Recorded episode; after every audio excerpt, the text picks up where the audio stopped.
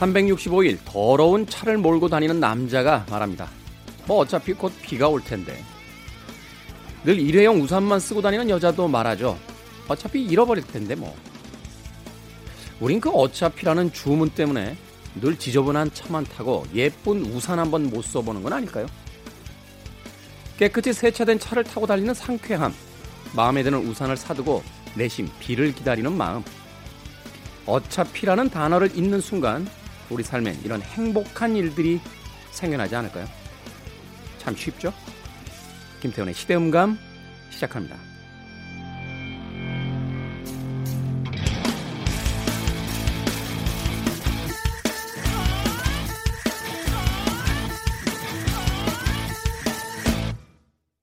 그래도 주말은 온다. 시대를 읽는 음악 감상의 시대음감 김태훈입니다.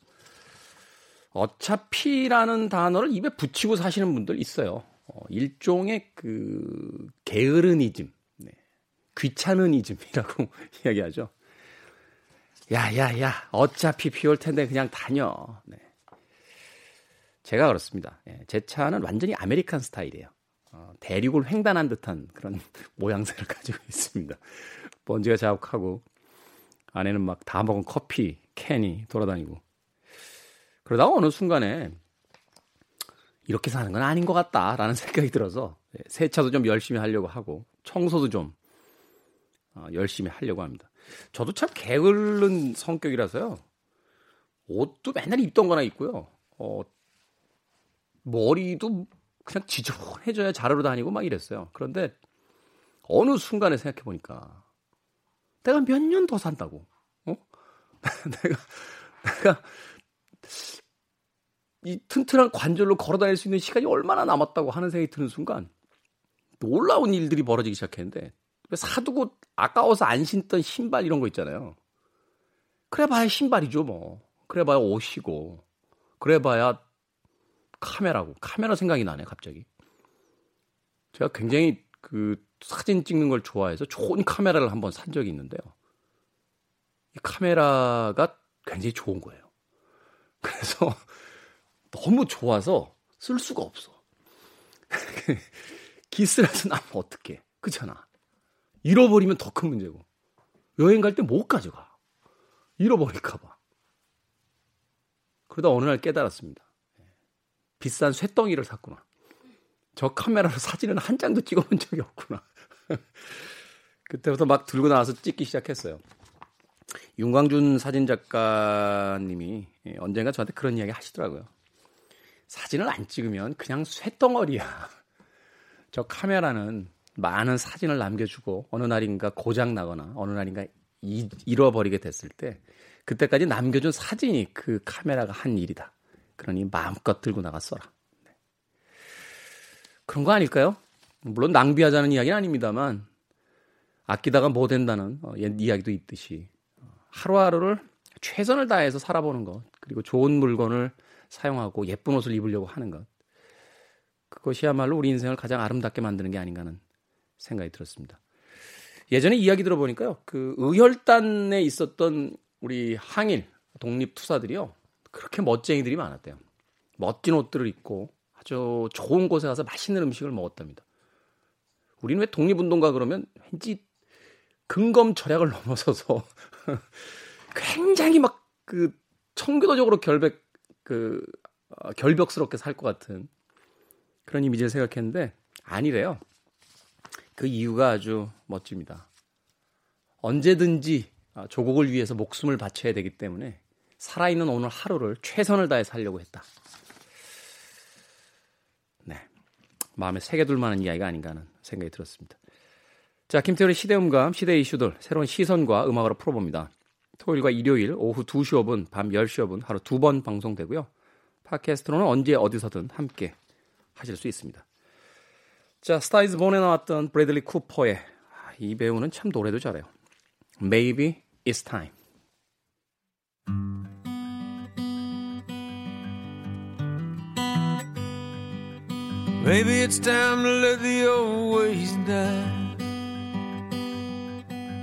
Maybe it's time to let the old ways die. Takes a lot to change a man. Hell, it takes a lot to try. Maybe it's time to let the old ways die. Nobody knows what ways for the dead. Nobody knows what ways for the dead. Just believe in the things.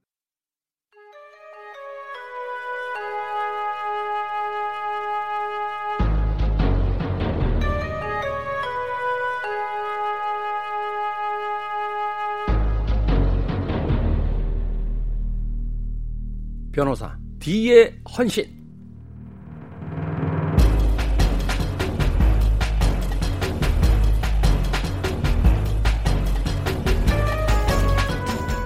돌잡이 물건으로 자주 등장하는 아이템이 있습니다. 바로 판사의 상징인 법봉. 드라마나 영화에서 판사가 판결문을 낭독한 뒤 법봉을 땅땅땅 세 번 두드리는 모습 아주 익숙하죠? 정작 현실 속 법원에서는 판사가 법봉을 두드리는 모습을 볼 수 없답니다. 법봉은 1960년대 중반에 사라졌거든요. 웬만큼 아는 것도 같지만 참 모르는 법 이야기. 변호사 D의 헌신. 변호사 D 도진기 변호사님 나오셨습니다. 안녕하세요. 안녕하세요. 도진기입니다. 아니, 법봉이 사라졌어요? 1960년대. 저도 보지도 못했습니다. 아니 영화에서 그럼 이렇게 땡땅땅 하는 건 뭡니까? 상상이죠, 상상. 이분들이 도대체 우리를 몇십 년을 속여온 거예요, 도대체. 고증이 너무 안 돼 있는 거고요. 그러니까요. 영미권계 그 국가에 미국이나 영국 이런 데서는 아직도 법봉을 두드리는데 네. 속칭 그 대륙법계라고 하죠. 그런 쪽의 나라에서는 법봉을 안 두드립니다. 아, 그렇군요. 없어진 이유가 있나요? 원래 그게 있었던 게 좀 안 어울리는 거였죠. 우리나라는 그때 미군정 하에서 좀 했었지만 그 자유당 되고 사라졌는데 우리나라는 독일법, 대륙법계 국가거든요. 그렇죠. 미국이나 영국에서는 판사의 권위나 힘이 굉장히 높습니다. 음. 그래서 이제 법봉을 좀 때리고 가발도 쓰고 와가지고 이게 권위 있는 그런 모습을 연출을 하는데 그렇죠. 이렇게 법원 들어가려면 홍콩 사람들이 그렇잖아요. 예. 영국법의 영향을 받아가지고. 예. 네. 그 대륙법계는 그렇지 않거든요. 판사가 약간 관료성 비슷합니다. 아, 그래서 우리나라는 약간 특이한 게 대륙법계면서 판사의 지금 영미법계에 준하게 좀 높고 그런 약간 모순적인 면은 있죠. 네. 자, 김태훈의 시대 음감, 우리 시대 다시 꺼내보는 그 사건 이야기. 자, 글 쓰는 변호사. 도진기 변호사님이 또 오늘 어떤 케이스를 먼저 가져오셨는지 궁금합니다. 첫 번째 사건 은 어떤 겁니까? 예, 오늘은 그 1부, 2부 전부 다 제가 아주 굉장히 좋아하는 매체인데 만화, 만화를 소재로 한 재판 이야기입니다. 만화를 소재로 한 재판 이야기. 예. 오. 뭐 여러 가지 종류의 재판이 많이 있었습니다만 오늘 말씀드릴 것은 이제 만화의 스토리 작가와 그림 작가의 분쟁입니다. 네. 그 스토리 작가와 그림 작가 사실 이게 분리된 지가 그렇게 오래는 안 된 것 같아요. 제가 기억이 맞다면 아마 허영만 선생님이 거의 그 일반화시킨 그러니까 이제 김세영 씨인가요? 스토리 작가 따로 있고 뭐 이렇게 그림은 따로 그리시고 했던. 예. 아마 허영만 선생의 책을 내면서 글 누구, 글 김세영, 그림 허영만 이런 식으로 처음 하셨던 것 같은데 그렇죠. 사실 이제 그때 처음 분업이 됐다기보다 그 이전에 훨씬 이전에 스토리 작가와 그림 작가가 따로 분업이 되어 있었는데 표기를 안 했던 거고. 표기를 아, 그림 작가만 표기를 해서 그 명의로 만화가 나왔었죠. 하긴 그러네요. 저도 예전 선배님들 이야기 들으니까 그 만화가 그 문하생으로 들어가면 선생님은 그림 안 그리시고 그림은 우리가 다 그린다. 뭐 이런, 이런 이야기도 하셨던 것 같은데. 특히 그 80년대 말부터 90년대 그 공장 생산식 만화가 네. 가끔 있었을 때 그때 좀 그런 식이었죠. 근데 그림 작가와 스토리 작가의 관계 좀 특, 특이합니다, 사실. 네. 그 통상은 뭐 그림 작가 보다 스토리 작가가 또 뭐 저작권을 주장하기도 하겠지만 만화는 또 이 그림의 표현이라는 게 굉장히 특수한 면이 있기 때문에 그렇죠. 그 동안에는 그 그림 작가들이 주로 이제 저작권자로서 모든 권리를 행사해 왔고 특히 우리나라에서. 네. 네. 그 지- 오늘 일단 처음 말씀드릴 사건은 일본에서 있었던 유명한 만화 저작권 소송입니다. 일본에서 있었던. 예, 그리고 이 재판이 우리나라 만화계에도 상당한 영향을 미쳤어요. 음. 이 만화가 무슨 만화냐면 테리우스 캔디. 바로 그런 캔디입니다. 그렇죠. 어릴 때 이 만화는 여성들은 너무 열광인데 남성들은 잘 이해를 못했어요. 왜 모두 쟤를 좋아해? 심지어 그 캔디를 괴롭히던 그 닐까지도 나중에 캔디를 좋아하죠. 그러니 왜 우리나라 어떤 영화의 대사 중에 하나 있잖아요. 어, 그 자기가 좋아하는 남자들이 다 다른 여자를 좋아하니까 네가 캔디니? 왜 다른 남자들이 다 너만 좋아하니? 하는 대사는 기억이 나는데 그렇죠. 캔디. 그리고 네. 그, 그 외로워도 슬퍼도 나는 안 울어 이런 노래 네. 가사 그 주제곡 을 차용해서 이렇게 항상 그런 캔디형 캐릭터 또 유행을 하고 있죠. 그렇죠. 이런 어떤 영원 불멸의 지금까지는 그런 캐릭터를 만드는 유명한 만화인데요. 그리고 캔디가 또 만화 원작이지만 그 애니화되어서 굉장히 크게 우리나라에서도 인기를 끌었습니다. 그렇죠. 우리나라에서는 애니메이션을 먼저 보고 이후에 이제 만화책을 이렇게 보게 되는 그런 예. 경우가 많았으니까. 예. 네. 이 유명한 이제 만화인데 이게 그림 작가와 스토리 작가가 따로 있는 만화였습니다. 아 그렇군요. 예. 오. 스토리 작가가 그 나기타 게이코 씨라고 있어요. 네. 그 필명은 미즈키 교코인데 네. 본명이 나기타 게이코니 나기타 씨로 하겠습니다. 네. 그림을 이가라시 유미코 씨가 그렸어요. 이가라시, 이가라시. 씨가 네. 공전 히트를 쳤는데 이 분쟁의 발단이 된 것이 그림 작가 이가라시가 97년부터 그 스토리 작가인 나기타 씨의 동의 없이 캔디 캐릭터를 이용한 스티커 사진기를 설치하기 시작합니다. 아 그림은 내가 그렸으니까 뭐 스티커 사진기야 뭐 스토리가 필요하겠나 뭐 이렇게 생각을 하셨겠네요. 그랬던 것 같습니다. 네. 출발은 그랬던 것 같습니다. 네. 그러다가 이제 그걸 다음번에는 홍콩 회사와 계약을 맺어서 만화책을 또 동의 없이 출간을 합니다. 아 그러다 보니까 그 원작자인 나기타 씨가 못 참고 소송을 내본 거예요. 네. 그런데 이 이가라시 씨의 반응이 좀 특이한 게 이분이 상당히 독특한 개성을 가진 것 같습니다. 아예 나기타는 저작권이 없다 이렇게 주장을 했습니다.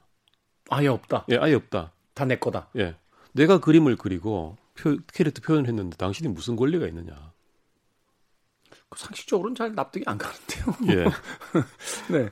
그래서 그 스토리 작가의 그 저작권 자체를 부인을 하고 이 소송 도중에도 계속 이 캐릭터 사업을 했습니다. 어, 근데 판결이 안 났으니까 그냥 난 내 믿고 있는 대로 하겠다. 예. 어. 그래서 결국 이게 97년도에 소송이 제기됐는데 99년도에 도쿄 지방 법원에서 판결이 납니다. 근데 판결은 우리의 좀 상식에 부합하게 납니다. 나기타가 원작자다. 스토리 작가가. 예. 그래서 저작권 있다라고 판결이 내려집니다. 그리고 그래야겠죠? 예. 예.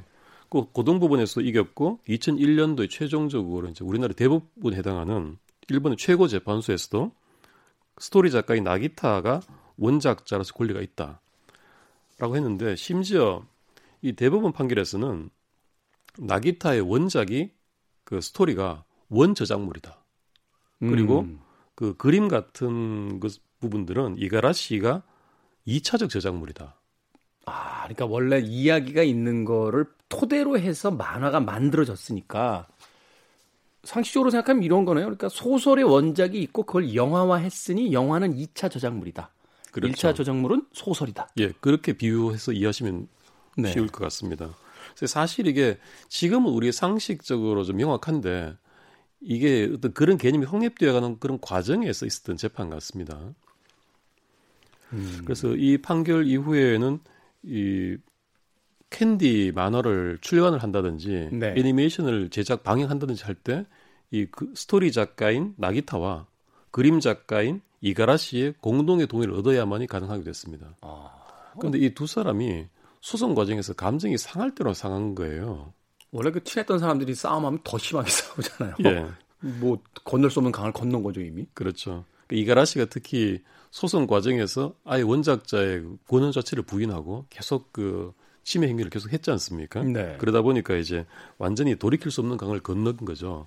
그래서 두 사람 사이에 동의가 있어야지 이 캔디 만화를 이용한 그런 그 사업들이나 출판이 그 이용될 수 있는데 그게 길이 막혀버린 겁니다, 사실상. 음. 게다가 이 나기타 씨, 그 스토리 작가가 그 세상을 떴습니다, 지금. 아, 그래서 지금 떠나셨군요. 사실상 캔디 만화의 출간이라든지 애니메이션 이런 것들이 불가능하게 됐습니다. 아니 그래도 그 저작권은 이렇게 그 상속되지 않나요? 상속이 되지만 두 사람 사이에 완전히 그 거의 뭐 그랜드 캐년 정도의 골이 파져버린 거예요. 그렇겠죠. 어, 예. 음, 유족들이 사실은 허락을 안 해주겠죠. 어떤 뭘 하겠다라고 할 때마다. 예, 그렇죠. 특히 이가라시 같은 경우는 아마 지금도 자기 마음 속으로는 내가 원작자다. 음. 내가 이렇게 그림도 표현했는데 이런 생각을 갖고 있는 것 같습니다. 만화라는 장르가 참그 독특해서 우리가 영화로서 설명을 하면 그냥 명쾌하게 이해가 되는데, 그죠? 예, 그 밑그림, 그러니까 밑에 이제 스토리를 이미 만들었는데 그게 소설이나 무슨 책으로서 이제 완결된 형태로 나오지 않았기 때문에 그림을 그린 사람 입장에서는 그건 그냥 단순한 아이디어고 그걸 창작품으로 만들어 내 거야 이렇게 이제 주장을 하고 있는 게 아닌가 하는 생각이 드네요. 똑같은 만화 시나리오를 가지고도 만화 그림 작가가 누구냐에 따라서 완전히 다른 작품이 나오죠. 당연히 그렇죠. 사실은 영화 감독이 누구냐에 따라서도 영화가 달라지듯이. 예. 네. 그러다 보니까 만화 그림 작가가 내가 저작권자의 의식이 굉장히 강한 수밖에 없는 그런 분야인 것 같습니다. 음, 네. 그래서 결국 이렇게 되는 과정을 거쳐서 일본엔 지금 캔디 만화가 없습니다. 아 이게 분쟁이 되는 바람에 예. 저작권을 이용할 수가 없는 거예요. 어, 중고 만화책밖에 없습니다. 중고 만화책밖에 없다. 예. 그러니까 새로 찍어낼 수가 없는 거군요. 합의가 안 되니까. 그렇죠. 애니메이션도 활용도 안 되고요. 어, 나 예전에 일본 갔을 때 그 중고 만화책 봤는데 사둘 걸. 야 이게 아 그러네요. 생각해 보니까 한 번쯤은 이게 리메이크도 좀 될 만하고 실사화도 좀 될 만하고 물론 예전에도 뭐 그런 이야기들이 있었고 또 만들어졌는지 모르겠습니다만 드라마화 될 만도 한데 공전의 히트를 친 이 작품이 아직까지 그런 2차, 3차의 어떤 그 제작이 안 되는 이유가 원작자들끼리의 이 골 깊은 싸움 때문이다. 그렇죠. 아, 그래도 우리나라에는 이 만화가 있습니다. 우리나라에는 이 만화가 있어요. 예, 호화 양장판으로 하드컵으로 아주 멋지게 나와 있습니다. 어떻게 그게 가능하죠? 그 제가 알기로는 이제 저작권 문제는 해결이 안 된 상태에서 그냥 나온 것으로 알고 있습니다만 예. 해적판이잖아요. 그럼 뭐 다- 제가 단정적으로 말씀 못 드리겠고요. 저는 어, 죄송합니다. 예. 출판사 관계자분들 예. 확인을 안 해봤기 때문에 어떤 뭐 다른 이유가 있을 수도 있습니다. 뭐한 예. 뭐 일본은 안 되고 뭐 해외만 해주겠다 뭐 이런 이런 것일 수도 있으니까. 근데 여기서 좀 재밌는 얘기가 이렇게 저작권 활용이 막혔는데 전 세계에서 아마 유일하게 캔디 저작권을 얻어낸 곳이 있었습니다. 전 세계에서 유일하게. 거의 유일하게요. 네. 2004년도에 우리나라 교보생명 CF에서 캔디 주제곡을 이용한 광고가 방영이 된 겁니다.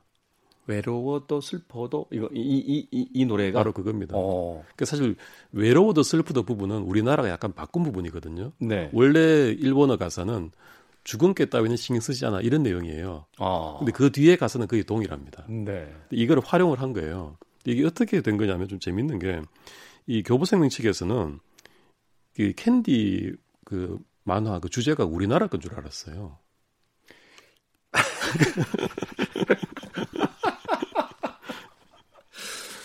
그런 경우 있습니다. 아, 제가 한번 이야기했던 것 같은데 옛날에 한일 고교 야구 시합할 때 마징가 제트를 부른 거죠 응원가로. 그런데 일본 응원단이 똑같은 노래를 일본어로 불러서 아 쟤들이 마징가 제트 노래를 어떻게 알지?라고 했는데 나중에 봤더니 그게 이제 원작이 다 일본 음악이었던. 어. 이 바로 연결된 얘기인데요.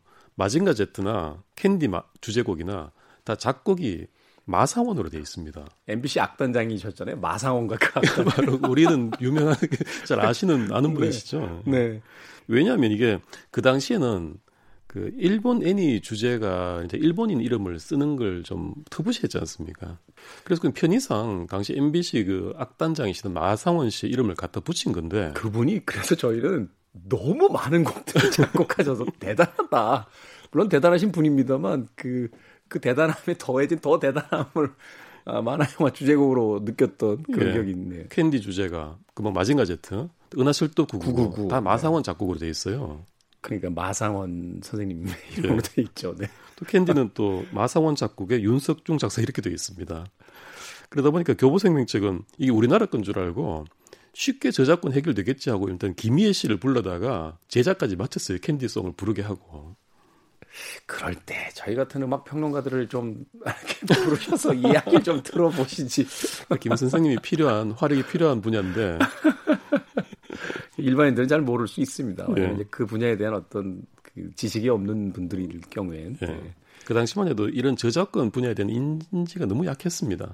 그죠. 사실은 어, 제가 기억하고 있기로 우리나라에서요 해외 그러니까 영화에다가 드라마나 영화에다가 음악을 쓰고 저작권료를 공식적으로 처음 지불한 게 영화 접속이에요. 아, 예, 예. 그 이전까지는 그냥 막 갖다 썼고요. 예.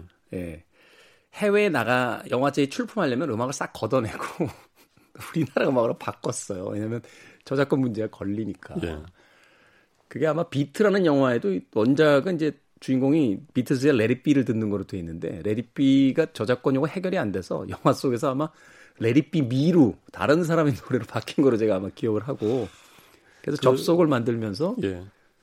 정말 제대로 하자라고 해서 이제 저작권료 다 지불하고 앨범을 만들었는데 OST를 그게 이제 대박이 터지면서 아 저작권료를 내야 되는구나 예. 이렇게 됐죠.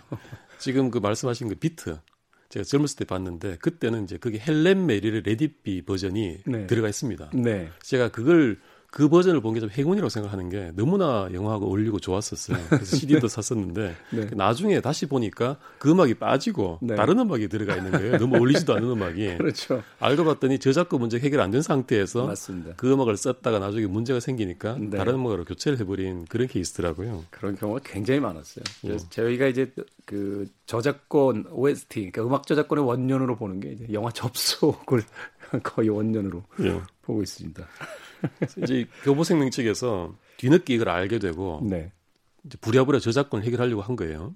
이제 작사가 쪽이 이제 나기타 씨가 작사가 원 저작권 있지 않습니까? 네. 작곡은 쉽게 해결이 됐는데 동의를 받았는데 이 나기타 씨가 허가를 안 해주는 거예요. 음. 왜냐하면 이미 재판을 통해서 이 질릴 대로 질려가지고 나 캔디 저작권 이제 아무한테도 동의 안 해주겠다 이런 입장이 된 거예요. 잊고 싶다 그냥. 예, 그렇죠.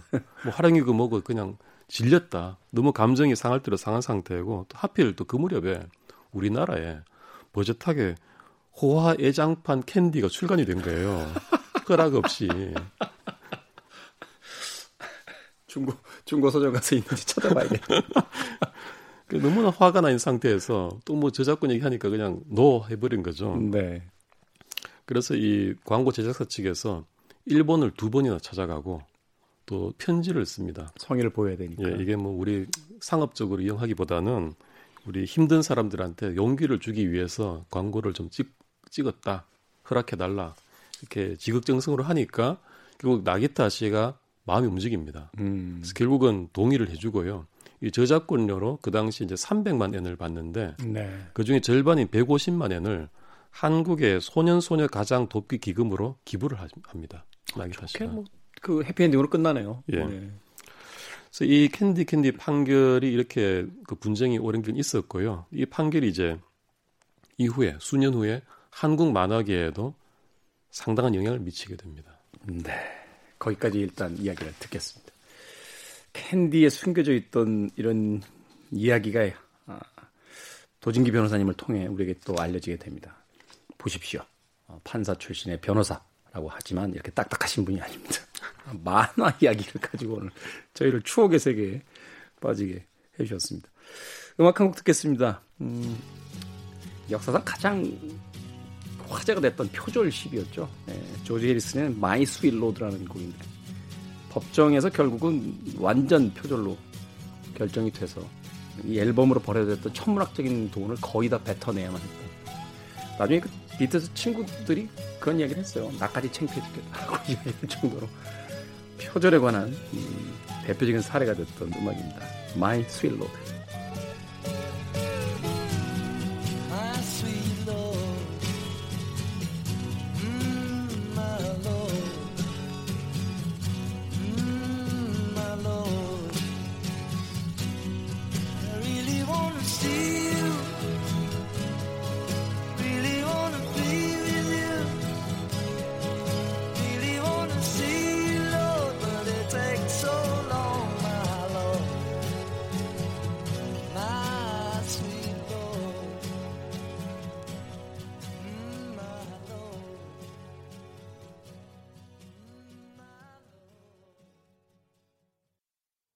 팝 역사상 가장 유명한 표절 시비에 휘말렸던 음악이었습니다. 조지 해리슨의 My Sweet Lord 들으셨습니다.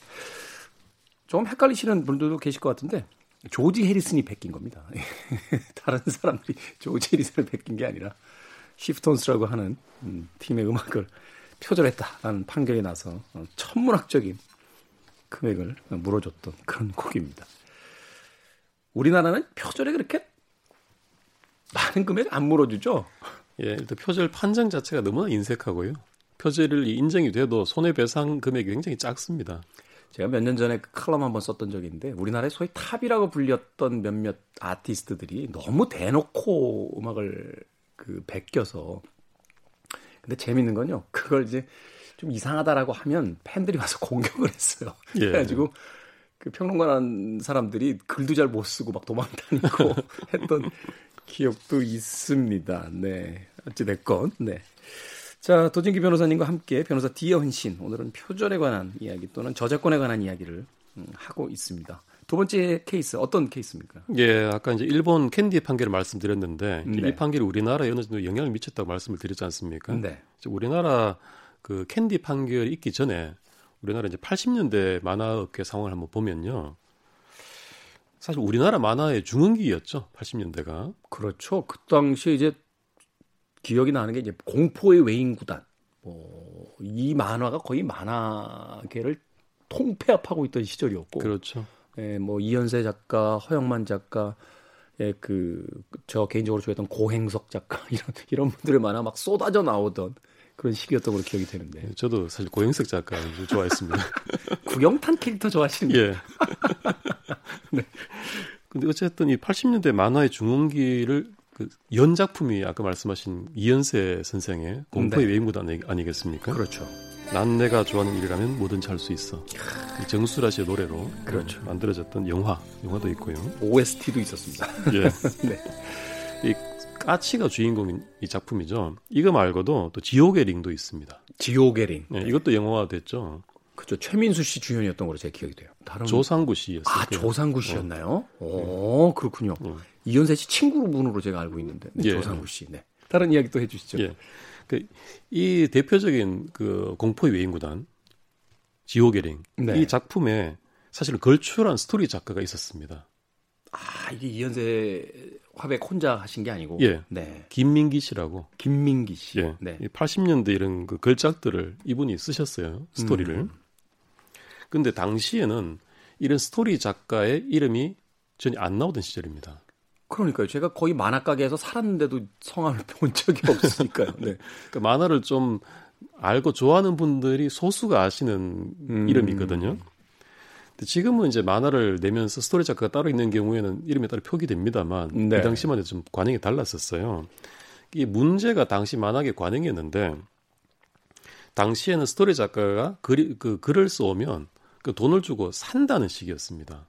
음, 그 그러니까 저작- 권리까지 다 산다. 그렇죠. 이 스토리 저작권을 물을 이용한다라는 그런 개념이 아니라 내가 돈 주고 이 이야기를 살게라는 식으로 진행되던 시기였어요. 사실은 지금도 그런 경우가 꽤 있습니다. 특히 이제 대기업 영화를 제작하는 그 대기업, 거대 기업 같은 경우 판권을 다 달라 그래요. 예. 네. 그런 경우가 있었군요. 예. 네. 그 이걸 이제 법적으로 매절 계약이라고 그러는데요. 매절. 그 네. 저작권 이용 계약과 다르게 어, 저작권을 양도해 버린다는 그런 개념으로 네. 그 물론 이제 엄격하지는 않습니다만 이제 그 만화 작가들은 매절 계약이었다고 주장을 합니다. 이런 식으로 진행이 됐었어요. 음. 그러다 보니까 이 스토리 작가가 만화 작가보다 통상 더 가난합니다. 더 열악하고. 어. 그러다 보니까 유명 작가한테 스토리를 파는 것만으로도 굉장히 좀 기뻐하던 그런 시절이었던 거예요. 그러니까 그때 사회적 분위기 자체가 그랬던 거죠. 그렇죠. 스토리 작가에 대한 어떤 사회적 지위도 인정이 안 되고 그래서 유명 작가에게 내 글이 팔렸다는 것만으로도 만족하던 그런 시기. 예, 여기서 뭐 계약하면서 어, 뭐 내 저작권 인정해달 이런 걸 감히 이렇게 말할 수 있는 그런 관행이나 분위기가 아니었던 거죠. 그렇죠. 그 누구 또 해줬겠어요. 그러니까 그때 당시 분위기에서 그럼. 가져가 그랬겠죠. 그렇죠. 어. 네. 문제는 이게 팔아서 당장 돈이 생기고 팔린 건 좋은데 네. 작품이 크게 히트해도 추가 수입이 없는 거예요. 그렇죠. 매절 계약이니까 당신은 이미 나한테 다 팔았으니까 더 이상 뭐 달라고 할 수 없다 이렇게 되는 거잖아요. 예, 이제 그런 식으로 진행됐던 분위기였는데 이 매절 계약의 대표적으로 최근 이제 만은 아닙니다만 동화책 그 구름빵 사건 있지 않습니까? 네, 그 사건 마- 출판계에서 좀 많이 이야기가 됐습니다. 예, 그게 바로 매절 계약이거든요. 네. 그 구름빵이라는 이 동화가 크게 히트를 해서 40만 부가 팔렸는데 어마어마한 판매 부수 수익이 났겠죠. 네. 이 동화 작가 그 백희나 씨죠. 백희나 씨가 이 매절 계약을 맺어서 1,850만 원을 받은 게 전부였습니다. 40만 부면은 저작권료가 어마어마한데요. 예, 이게 바로 이제 매절 계약의 대표적인 사례인데 이게 뭐 출판사를 뭐 비난할 문제는 아니고요. 계약이 그렇게 돼버린 거예요. 예, 계약을 그렇게 했고 이런 관행을 좀 고쳐 나가야 되겠죠. 근데 사실 이제 출판사를 비난할 필요는 없다라고도 이야기하십니다만 관계자로서 이렇게 이야기를 좀 드리면 이런 게 있어요. 그러니까 힘이 없는 작가 입장에서는 그 매절 계약을 받아들이지 않으면 계약 자체를 안 해주니까. 예. 그러니까 사실은 아야 그러면 마시고요라고 했을 때 사실은 가난한 그 작가들의 입장에서는 그 제안을 안 받아들일 수가 없거든요. 예. 그걸 가지고 이제 소위 이제 갑의 어떤 횡포 같은 일들을 하게 되는 거죠. 사실 실질적으로는 계약 당사자의 힘이 대등하지가 않죠. 그렇죠. 예, 그런 문제가 있고 그게 뭐 유명 작가나 돼야 뭐 그걸 가지고 소위 deal이라는 걸 해보지. 예. 네. 그렇죠.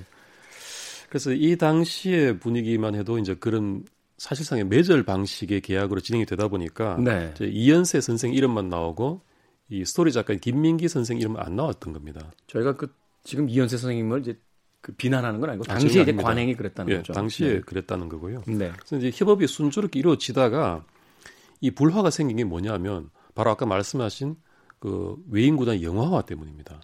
이재호 감독이 영화를 예. 만들었죠. 영화화를 하다 보니까 기존에 내가 이 스토리를 넘기면서 만화책을 만들고 넌돈 받고 이걸로는 좋았어. 하지만 영화화는 또 다른 문제 아니냐.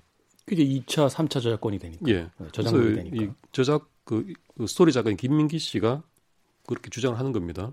이걸 만화로 만드는 거는 물론 당신의 공로가 크다. 인정한다. 하지만 이 영화로 만들었을 때는 만화를 그대로 쓰는 게 아니라 나의 스토리를 가져다가 쓰는 거니까 그렇죠. 내 저작권도 인정해 달라. 아, 당시만 해도 계약서에 그런 구절이 없었군요. 그러니까 2차, 3차 저작물에 관한 그 만화 작가와 스토리 작가 사이 계약은 계약서 자체가 없었죠. 아, 그냥 그냥- 관행으로만. 예, 그냥 구두로 야 얼마 줄게 스토리 줘 이런 식이었던 거죠. 근데 이현세 씨는 아니 그때 우리 매절 방식으로 다 끝난 거 아니냐 이제 또 영화되고 잘 흥행되니까 또 다른 욕으로 하는 건 부당하다라고 이제 주장을 서로 하신 거죠. 연세 작가 입장에서는 또 그렇게 생각할 수도 있겠네요. 예, 어. 그렇습니다. 그래서 이런 갈등 때문에 정말 우리 만화계 그 걸출한 콤비 두 분이 결별을 하시게 됩니다. 아이구야. 아, 안타깝죠, 아쉽죠. 음, 네. 어. 근데 사실 이게 좀 안타까운 게 만화 스토리 작가 입장에서는 그 당시 일본 같은 경우는 이미 아주 오래전부터 60년대부터 스토리 작가와 만화 작 그림 작가의 철저한 분업이 되고 음. 심지어는 그 뛰어난 스토리 작가가 있으면 거의 만화 작가를 갈아치우면서 거의 고, 고용하다시피 하면서 만화를 발표해 왔었거든요. 그 미국 경우가 그렇더라고요. 우리나라 이제 연출의 힘이 되게 센 그런 나라인데 미국 같은 경우는 드라마도 그렇고 작가들이 프로덕션을 만들어서 연출들을 고용하더라고요. 예. 그런 경우가 굉장히 또 많던데. 예. 네. 그 지금 같은 이제 작가들이 원작자다 이런 개념으로 굉장히 좀 대우를 받아가고 있는 그런 과정입니다만 옛날에 이제 우리 일본하고도 많이 비교되는 그런 상황이었던 거죠. 네. 일본만 해도 그뭐 가지와라 이키 같은 사람은 만화 그 스토리 작가인데 우리가 좀 어린 시절에 보셨던 분들 아실 만한 타이거 마스크, 타이거 마스크. 거인의 별, 어. 내, 그 내일의 조 그렇죠. 이런 스토리를 다 쓰신 서- 분이거든요. 내일의 조는 그 서부 아, 저 권투 영화죠. 권투, 권투. 만화. 예, 예. 어. 허리케인 조라고 우리는 마- 맞습니다. 네네. 마지막에 하얗게 불태웠어라는 그 대사가 여기서 나오는 거거든요. 이런 분들이라든지 뭐 도재기, 도재기 변호사님의 이 이야기를 이 얘기가 다 되는 저는 뭘까요? 밖에 있는 스태프들은 무슨 얘기지? 막 이러고 고개 갸우뚱하고 있는. 너무 old 세대 그 간의 객담으로 지금 가고 있는 것 같습니다만. 네. 뭐 이런 것처럼 이게 비교가 됩니다. 근데 여기서 이런 그 구태 어떤 관행이 지속되다가 21세기에 들어와서 새로운 변화가 되는데 그 계기가 뭐냐면 인터넷의 등장입니다. 인터넷에 등장. 예. 인터넷이 등장하면서 이 만화 작가들이 인터넷 포털에 만화 서비스를 하게 되는 겁니다. 소위 우리가 웹툰이라고 부르는 것들을 이제 그렇죠. 그리고 기존에 80년대, 90년대 출간되던 작품들도 다시 다시 아. 인터넷에 서비스를 하는 겁니다.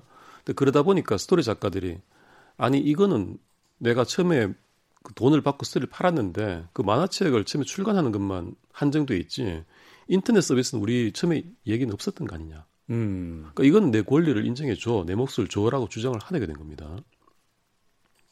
당연히 그렇게 되겠죠? 예. 예. 그게 이제 우리의 지금 사고 방식일 텐데 그때 역시 그림 작가들은 마찬가지로 그 거부를 합니다. 그때 매절로 이미 저작권 다 넘어왔어 나한테. 음. 그리고 그때 당신 힘들고 가난하고 돈 주고 스토리 이렇게 팔아달래서 사줬는데 이제 와가지고 무슨 딴 소리냐라는 거예요. 그림 나를 만나지 입장은. 않았으면 그 이야기가 이렇게 유명해졌겠느냐. 뭐, 뭐 이렇게 이야기할 수도 있죠. 예. 당시만 해도 전면에 나서 했던 건 이제 만화가들이니까 무명의 작가들이었을 수도 있고. 예. 네. 그리고 이제 문제는 역시 이제 그 당시 관행상 돈 주고 내가 스토리를 산다라는 개념을 서로 갖고 있었던 것 같아요. 그러다 네. 보니까 이제 내 건데 내가 내 마음대로 웹툰으로 활용을 하든 다시 재판매를 하든 당신은 권리가 없다라는 생각이었던 거죠. 그럴 수, 그렇게 생각할 수도 있을 것 같아요. 그러니까 그 목수가 나무 목재를 사다가 이걸로 의자를 만들었는데 내가 당신한테 그때 나무값 줬잖아. 근데 그내이 의자를 다시 다시 어디다 팔든 분해해서 다른 걸 만들든 그거 다 내 거 아닌가? 뭐 이렇게 생각할 수도 있는 거니까요. 예. 이게 참 아, 이거 어렵네요. 이거 저작권 문제. 한쪽만 뭐 비난하기는 좀 그렇습니다만 또 이, 이런 상황에서 또 그 이웃나라 일본의 캔디 판결이 나면서 아니 저기 스토리 작가가 아예 원저작권적 인정을 받았네. 네. 라고 확인이 된 거예요. 이런 것들이 겹쳐져서 스토리 작가들이 자신의 권익 주장에 눈을 뜨게 됩니다. 음. 그래서 이 그림 작가들한테 계속 요구를 하다가 결국은 소송을 하게 됩니다. 소송이 벌어졌다. 예. 아. 2008년도에 그 아마 8, 90년도에 만화방에서 그- 좀 보신 분들은 아실 만한 유명 작가를 상대로 이 스토리 작가가 소송을 냈습니다. 네. 그래서- 그 이후엔 사실 만화가게 만화방이라는 데가 이제 점차 소멸됐기 때문에 그때만큼 빅히트작은 그렇게 많이 나오지 않았, 않았 는데 예, 그렇죠. 가장 하, 그 핫했던 시절에 그 작가들이 이제 소송을 이제 진행을 하게 되는 거고. 예, 그렇죠. 그 스토리 작가가 그림 작가를 상대로 인터넷 웹툰 화- 그 화라든지 또 새로 출간하는 것에 대해서 내 몫을 인정해라, 내 손해를 배상해라. 소송을 한 겁니다. 네. 그래서 뭐 판결이 결국 진행이 됐습니다만 최종적인 판결의 논리만 소개를 드리면 법원 우리나라 부분이 이렇게 판결했습니다. 이 만화라는 창작물은 스토리 작가와 그림 작가의 분리 불가능한 공동 저작물이다. 음. 말은 표현을 하자면 화학적 결합이다. 뭐 이 정도로 보시면 되겠습니다. 네. 그래서 권리가 있다. 그래서 스토리 작가의 동의를 얻지 않고 인터넷에 서비스를 한다거나 재출간하는 것은 손해를 끼친 거다. 손해를 배상해라. 라는 판결을 내립니다. 그게 이제 지금 우리 법감정으로 봤을 때는 상식적인 판단인 거죠. 예. 근데 이게 2008년에 비 처음 이런 판결이 나왔고 그 뒤로도 이제 동종 스- 그 사건에서 스토리 작가의 권위 윤리를 인정하는 판결이 또 나옵니다. 그래서 이 2008년도 이 서울 북부지법 판결인데 이 판결을 기점으로 확립이 된 거죠. 음. 스토리 작가의 권리가. 그리고 여기 판결에서 이렇게 합니다. 그림 작가들은 그 당시에 매절 계약으로 끝났다라고 주장을 합니다. 이게 사실 매절 계약이라면 그림 작가의 주장이 맞습니다. 네. 매절 계약은 저작권을 양도해 버리는 계약이기 때문에 그렇죠. 내가 이제 모든 저작권을 가지고 활용도 마음대로 하는 거예요. 음. 근데 재판부는 매절 계약으로 안 본 겁니다. 이런 논리를 폈어요. 이 당시에 스토리를 팔고 산 계약이 단순한 저작권 이용 계약인지 아니면 매절 계약인지가 불분명하다. 그게 구체적으로 이제 명시가 안 돼 있을 예. 테니까. 불분명하다면 저작권자에게 권리가 유보된 것으로 유리하게 추정하는 것이 원칙이다. 저도 라고. 그렇게 저도 그렇게 생각합니다. 예. 그래서 이 원칙이 이제 확립이 됐고 사실 이런 이제 그 소송과 판결을 거치면서 사실 이제 뭐 지금의 기준으로 누가 잘했냐 잘못했냐 도덕적으로 좋다 나쁘다를 판단하는 문제는 아닌 것 같고요. 그렇죠. 다만 이제 시대적 분위기나 상식이 있는 거니까. 예 우리의 어떤 그 뭐 만화 업계를 비롯해서 문화계의 어떤 관행이 원 저작권자의 권리를 인정해 주는 그 방향으로 바람직하게 바뀌어가는 과정의 하나로 이해하시면 될 것 같습니다.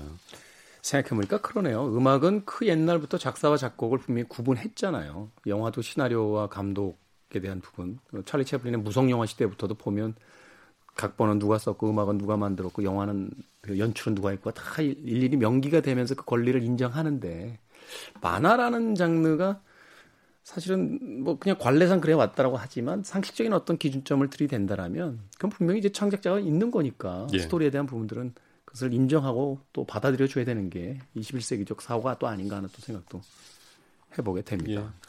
창작자에게 그 합당한 대우를 해야지 기본적으로 좀 문화가 발전하죠. 예, 예. 그렇죠. 그러니까요. 저도 글을 쓰는, 사, 쓰는 사람의 입장에서 예. 그러고 보니까 예전에 국내에 나왔던 영화 중에 그 이원석 감독의 남자 사용 설명서라는 영화가 있었어요. 이원석 감독이 사석에서도 여러 번 저한테 얘기했는데 형이 썼던 옛날에 그 연애 책을 영감으로 받아 서 만들었다. 예. 한 푼도 저한테 저작권을 줬죠. 자백까지 하셨는데 그러니까 사석에서 좀 만나서 어 이건 좀 어, 형 동생의 문제로 풀 건 아닌 것 같다고 농담입니다. 자 오늘도 변호사 D의 헌신 도진기 변호사님과 함께 예, 이야기 나눠봤습니다. 어, 공동의 창작물이라는 것도 그리고 누군가의 노동에 대한 어, 정당한 그 대가를 치르는 것 그것을 통해서 우리가 좀더 어, 많은 것들을 누릴 수 있다는 걸 분명히 좀 알았으면 좋겠습니다. 아울러서 어, 사용자인 우리도 어, 불법 복제품이라든지 그런 사이트에서 어, 어떤 컨텐츠를 소비하는 게 아니라 정당하게 이용료를 내고 어, 사용을 해야 되지 않을까 하는 생각이 드는군요. 자 다음 시간에도 또 재미있는 법과 아, 여러 가지 사건에 대한 이야기들 어, 저에게 전달해 주시길 부탁드리겠습니다. 고맙습니다, 변호사님. 예 감사합니다. 오늘 끝곡을 뭘 고를까 고민하다가요. 어, 배드핑거의 Without You라는 곡 준비해봤습니다. 어, 배드핑거가 이 곡을 발표한 원작자인데요. 원곡자죠. 성공을 못했어요. 어, 그래서 해리 닐슨이라는 가수에게 에, 소위 매절합니다. 곡의 모든 권리를 팔죠. 싼 가격에. 해리 닐슨의 이 Without You 리메이크가 엄청난 성공을 거뒀고 이후에 이제 머라이어 캐리 같은 아티스트도 이 곡을 다시 한번 리메이크해서 전 세계적인 히트를 기록합니다. 이 과정 속에서 이제 배드핑거스 멤버들이 속이 많이 상했던 모양이에요. 어, 분쟁들도 있었고 결국은 멤버 한 명이 이제 스스로 생을 마감하는 비극적인 결말까지 맞게 되는데 오늘 도진기 변호사님과 어, 표절과 저작권에 대한 이야기 나누다가 문득 생각났습니다. 바다 건너에 이름 모를 평론가는 음, 배드핑거스의 위다우추를 기억하고 있다라고 이야기해주고 싶습니다. 이 곡 전해드리면서 작별 인사드리겠습니다. 시대를 잇는 음악 감상의 시대음감의 김태훈이었습니다. 고맙습니다.